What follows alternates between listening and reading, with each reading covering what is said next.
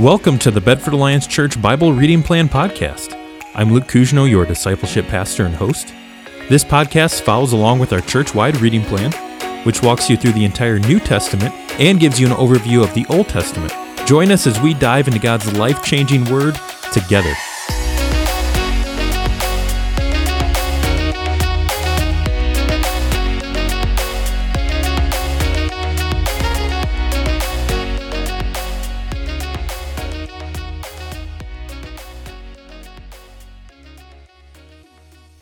Hello, and welcome back to the podcast. I hope you're having a great week. Remember, last week we talked through a few different things. We talked through Paul's first missionary journey and how he wrote the book of Galatians. After his first journey, it was most likely the first letter that he wrote. And then we talked about how the apostles held what's known as the Jerusalem Council to discuss what it looks like to be saved, and specifically what it looks like for Gentiles, non Jewish people, to be saved. And remember, they said that we are saved by faith alone. But the apostles encouraged Gentile believers to be aware of their witness to Jewish people and to not unnecessarily offend them, to not ruin their gospel witness. So if you haven't listened to that episode yet, make sure you go back and do that. That was from last week. But this week, we are reading Acts chapter 17 through 21, and we're going to get into Paul's second and third missionary journeys. Remember, he took three main missionary journeys. Now, his second journey starts in Acts chapter 16. I know we read that last week, but we never really got into it, never really covered it. So we'll start there. We'll start with Acts chapter 16. And remember, at this point, like we talked about last week briefly, at this point, Paul and Barnabas have split. Barnabas wanted to bring John Mark along on this journey again, but Paul says no. Paul says no because John Mark had kind of abandoned them on their first journey. Well, Barnabas is Mark's cousin, so Barnabas and Mark end up going on their own journey, and then Paul takes Silas. So now Paul and Silas are a team for this second missionary journey. And Paul and Silas start their journey by visiting a couple different cities. They visit Derbe and Lystra, and some of the same cities where Paul went on his first journey. And in Lystra, they meet a young disciple there by the name of Timothy. And scripture says that Timothy is well spoken of by other believers in the area. So Timothy is already a believer by this time that Paul meets him. But it's likely that Timothy and, and his family came to know Christ through Paul's efforts on his first missionary journey. Now, whether it was Paul himself who shared the gospel with, with him and his family, we don't know, but through Paul's efforts during his first missionary journey, Timothy and his family likely became saved. So it says that Paul wants to take Timothy with him on this journey to accompany him. And what I want you to see here is that Paul always has other people around him that he's investing in. And that's really what discipleship is all about. It's not just about adding more meetings to your life, it's about inviting people into the life that you already have. Paul is saying here, I'm already going on this missionary journey. Why not bring somebody else that I can invest in? And Timothy eventually becomes a very close companion of Paul their relationship becomes almost like a father son relationship. You're especially going to see that in the letter of 2 Timothy, which was written not long before Paul died. And Timothy eventually becomes a leader in the church in Ephesus. But we're not just here to learn interesting facts, right? We want to apply this to our lives. So I would challenge you to consider who can you invite into your life and begin investing in? Life on life discipleship is where real transformation happens. When you share life together, when somebody can come into your life and see how you live in the everyday stuff of life, how you follow Christ in the everyday stuff of life, that is where life change happens. And don't think that you need to have your life all together to do this. Because understand that investing in others is going to force you to step up. It's going to force you to grow as well.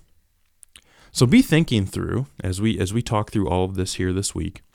Be thinking through who can you invite into your life? Even with all the mess in our lives, who can you invite into your life and begin investing in spiritually. Now, getting back to chapter 16, something that often trips people up. In verse 3, it says that Paul has Timothy circumcised. And I, I think at this point, given the context, it's easy to think, uh, what? Wait a minute, didn't the apostles just hold a Jerusalem council and decide that we don't have to follow the law? That we don't have to be circumcised to be saved? It almost seems like there's a contradiction here. You got chapter 15 with the Jerusalem Council, and then in chapter 16, Paul is having Timothy circumcised. So, what is going on? Understand that there's a difference here. There's a difference in context. The Jerusalem Council was addressing the requirement of circumcision, requiring circumcision and following the law in order to be saved. There were some people saying that the Gentiles had to do these things for salvation. But remember, Timothy is already saved here. He's already a believer. So Paul has Timothy circumcised for the same reason that the apostles recommended that Gentile believers do things like avoid eating blood and avoid eating meat sacrificed to idols. He does it for evangelistic purposes. Because Paul knows that he always begins his missionary efforts when he goes to a, a new city, he always starts in a synagogue. And he knows that having an uncircumcised Jew with him is going to make working with the Jews that much more difficult. Witnessing to the Jews will be much, much more difficult. So, to say it simply, Paul didn't want to fight over non essentials. He didn't want to bother with that. He wanted to remove all unnecessary barriers when it came to sharing the gospel. And so, understand this is in no way regarding Timothy's salvation want to be clear on that. Paul makes it crystal clear in other places in Scripture we are saved by faith alone in Christ alone. This is for evangelistic purposes. Okay, so this is a different context, a different setting than what was discussed in the Jerusalem Council. So just wanted to make that point because I know that can trip people up. So getting back to the journey here, Paul, Silas, and now Timothy, they head west on their journey, and then they make a turn toward the north. And again, I do encourage you to have a map nearby if if possible. As you're reading through these different journeys oftentimes the back of your bible the very back will have a map of paul's missionary journeys. Just a note so they, they head west and then they make a turn toward the north because in chapter 16 verse 6 they were it says they were forbidden by the holy spirit to speak the word in asia so they turn north and then they try to go to a region known as bithynia and this is where you can check your maps here. It's north of, of Asia Minor. But it says, the Spirit of Jesus did not allow them. That's verse 7 in chapter 16. The Spirit of Jesus did not allow them. And that's a, that's a very interesting passage. Why would God prevent Paul and his team from going places? Because they're just trying to share the gospel. Now, we certainly don't know the mind of God. Okay, we have to ultimately trust his sovereignty. He's in control. And and there could be various reasons we're not aware of. Maybe it was related to sparing Paul's life. Maybe another area was higher priority in that moment, as we're, we're going to see here in a little bit. That could have been the case. But one thing to keep in mind, and I'm not saying this was true in this particular case, but oftentimes, when Paul was unable to visit a specific city or region, do you know what he would do instead? He would write a letter. He would write a letter. And I'm sure in many, if not most of those cases, he would have rather visited in person instead of writing a letter. And I'm sure that at times that frustrated him in the moment. Paul seemed like he was a very type A personality, always on the move, always on the go. So for him to not be able to visit a region, I'm sure, was frustrating. But guess what? Now we have Paul's letters preserved for all of history. And now all of us can read the words of Paul. So again, in the moment, I'm sure it was very frustrating for Paul, but God had a bigger purpose. Now, again, I'm, I'm not saying that this was always the reason that God prevented Paul from traveling into certain regions. But the point here is that we have to trust God's bigger purposes. He sees the bigger picture even when we don't. Now, getting back to the story here, we're going to have to move a little bit quicker to get through everything. Paul, Silas, and Timothy, they come to a city called Troas, and this is a port city, and it's there that Paul has a vision during the night. And this is known as the Macedonian call. He sees the vision of a man in Macedonia, which is a, a region just across the Aegean Sea from Troas. Again, reference your map here. So th- this would be like modern day Greece. Macedonia is like modern day Greece. And he sees a vision of a man in Macedonia saying, Come over here, help us. So God seemed to lead Paul away from other areas and toward Macedonia. And so the next day they set sail and they land in Macedonia and they come to Philippi, which is a city in Macedonia. And this is where God opens Lydia's heart and she's she's saved, she's baptized along with her family. And then Paul and Silas end up in prison in Philippi. But they're miraculously saved. God delivers them. And then the jailer and his entire family are saved. And like we've said before in previous episodes, the gospel cannot be stopped. The gospel cannot be chained. After Philippi, they come to Thessalonica. They're only there for a few weeks. It says that Paul enters the synagogue for three consecutive Sabbaths. He goes into the synagogue, he teaches, he shares the gospel. And it does say that some of them were persuaded. So some people are saved, but the Jews get jealous, it says. They don't like what's what's going on. And so they start rioting. And they drag some of the believers in front of a crowd. And so the believers send Paul and Silas away by night. They say, You've got to keep moving for your safety. So Paul and Silas, they come to Berea next. And the Jews in Berea are more open to hearing what they have to say. They're more open to hearing the gospel. And they, they examine the scriptures to see if what Paul is saying matches up with, with scripture. But the same Jews then who stirred up the crowds in Thessalonica, they follow Paul and Silas to Berea, and they stir up the crowds there as well. So then Paul is forced to move on. He goes on to Athens. And Paul sends Timothy back to, to check on the church in Thessalonica. And you can read about that in First Thessalonians chapter 3. And Paul sends Timothy to to get a report because remember they were only able to be there for a short period of time. So he tells Timothy, go back and check on them, see how they're doing. And he also likely sends Silas to check on some of the other believers in other cities, such as Philippi. And Paul says to Timothy and Silas, Meet me in Corinth and let me know what you find out. But first, Paul goes to Athens. And scholars think that Paul really starts to struggle here in Athens. This was a dark place. It was filled with, with idols and shrines and temples, and at this point, he's alone. He's still waiting for Silas and Timothy to eventually join him. So, this is a very difficult time for Paul. But he, he eventually makes his way down to Corinth, and he stays there for a year and a half 18 months. This is one of his longer stays. And it's because, most likely, this is a very strategic location. There's a lot of trade that passes through Corinth. And we'll talk more about that when we get to the episodes on 1 Corinthians. But Paul's in Corinth for a while, and while he's there, he does meet up with Silas and Timothy. You can read about that in chapter 18, verse 5. And Timothy bring, brings back a report from Thessalonica. He says the believers are doing well, but they have some questions.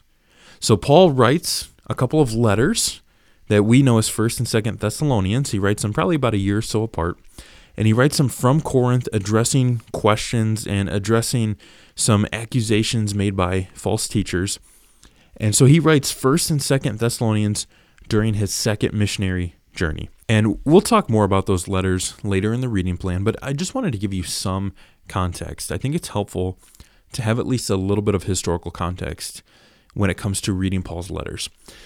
So Paul stays in Corinth for a while, and then he returns to Antioch at the end of his second missionary journey. Now, his third missionary journey begins in Acts chapter 18.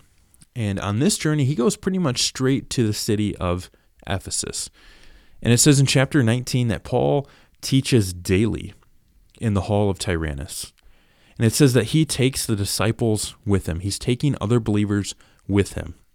Like we said, he always has people with him that he's investing in. And he does this for two years, to the point where it says in chapter 19, verse 10 all the residents of Asia heard the word of the Lord. Now, understand they're not talking about the entire continent of Asia here. This is Asia Minor, a region in the Roman Empire. This would be like modern day Turkey. But we're still talking about millions of people, most likely. But it's not that Paul personally shared the gospel with, with all of these people. Okay, what he's doing, again, he's bringing other disciples with them, with him, and he's equipping them and sending them out into the surrounding regions. So Paul's strategy was never a one man show. That was never his goal. He's always equipping others to continue and to, to multiply his work. And there were likely many churches that were planted during this time as a result of Paul's work in Ephesus. So Ephesus was just like the, the headquarters. It was the, the central point of disciple making, but then Paul is sending out these people into the surrounding regions to the point where all of Asia eventually hears the gospel. Now, while Paul is in Ephesus, Paul receives a report that the church in Corinth has some issues. Remember, he had spent a lot of time there. He had spent a year and a half there laboring over this church, and he hears that there are some issues going on. So he writes the letter that we know as First Corinthians, and he ends up having kind of a back and forth with the Corinthians a little bit. This is a very difficult time for Paul. But again, we'll talk more about that in detail when we get to the Corinthian episodes of the podcast, when we get there in our reading plan. So just know that it was it was a very difficult time, and this is when Paul writes his his letters to the Corinthians. He writes First Corinthians from Ephesus, and then at some point he moves on from Ephesus and he visits the regions of Macedonia and Achaia, so modern day Greece. And at some point there, he writes the letter of Second Corinthians. We don't know exactly where he was when he wrote it, but he, he sends the letter ahead of him, and then he eventually visits Corinth himself again, and he spends the winter there. So again, Paul writes First Corinthians from Ephesus, moves on, then he writes Second Corinthians, sends the letter ahead of him, and then he goes and visits Corinth, and he spends the winter there, and he has some time to think. He has some time to reflect on, on his ministry. And he begins to want to go west. He wants to expand his ministry. Remember, the vision that God had given Paul was to take the gospel where it had never gone before. And so he writes from Corinth the letter of Romans to the believers in Rome. He's trying to garner support. He's trying to unify the church there so that they can ultimately become his next base of missions. So you can think about Romans almost like a missionary support letter. A very good missionary support letter, I might add. But what he's trying to do is he wants to move his ministry west. Remember, Antioch up to this point has been kind of his home base.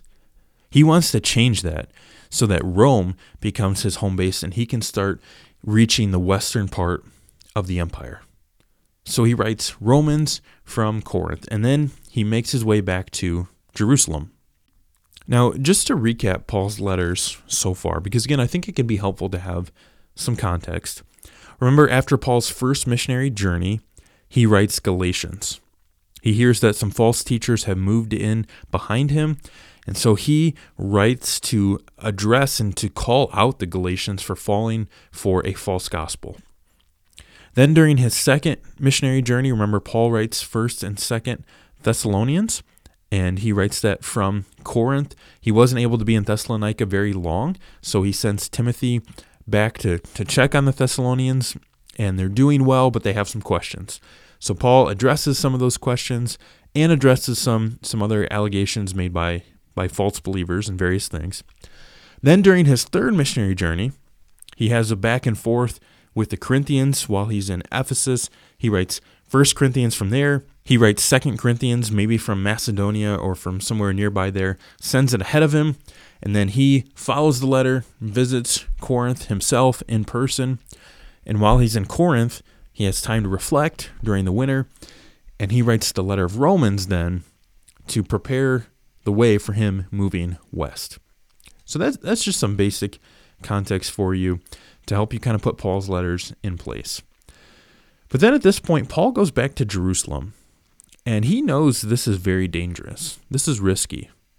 But what he's been doing on this third missionary journey is he's been collecting an offering for the church in Jerusalem.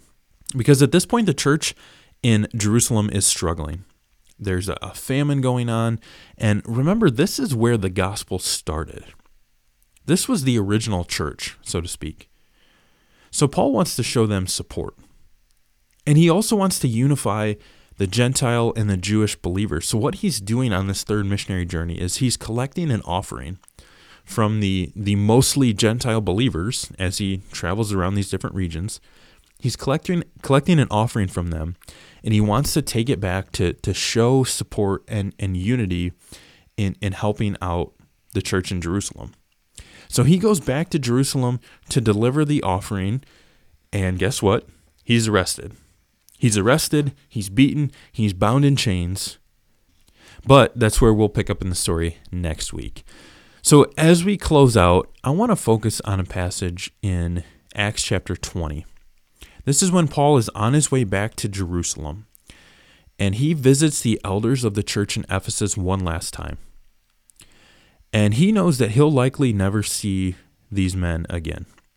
And, and remember that he had spent a lot of time in Ephesus. Okay, so he knows these people well, and he knows he's likely never going to see these people again, and he won't. He knows his life is in danger. And this is what he tells the Ephesian elders. He says, I consider my life worth nothing to me. My only aim my only aim is to finish the race and complete the task the Lord Jesus has given me the task of testifying to the good news of God's grace. He says, I consider my life worth nothing to me. My only aim is to complete the task Jesus has given to me. That's the, the determination, the focus that led Paul to, to carry forward, even when he was stoned, even when he was beaten and mocked and depressed. And I wonder how many of us can say the same thing about our lives. I consider my life worth nothing to me. I only want to finish the task God has given me. Is that what we can honestly say about our lives? Is Jesus and his kingdom your only aim? Or is he just another add on, just another thing on the to do list, so to speak? If you're being honest, would it be more appropriate for you to say about your life, my life is worth everything to me. My only aim is to be comfortable and to pursue what I want.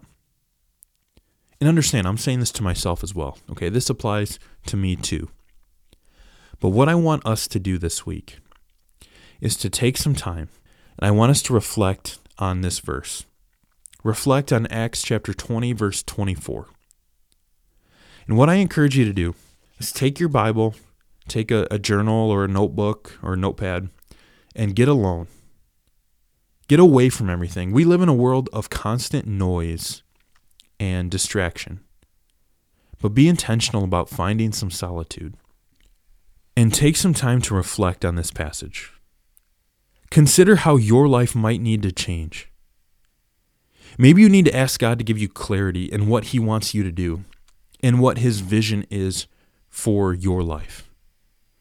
Maybe you need to repent of sin that you're clinging onto or things that you're putting in front of God, before God.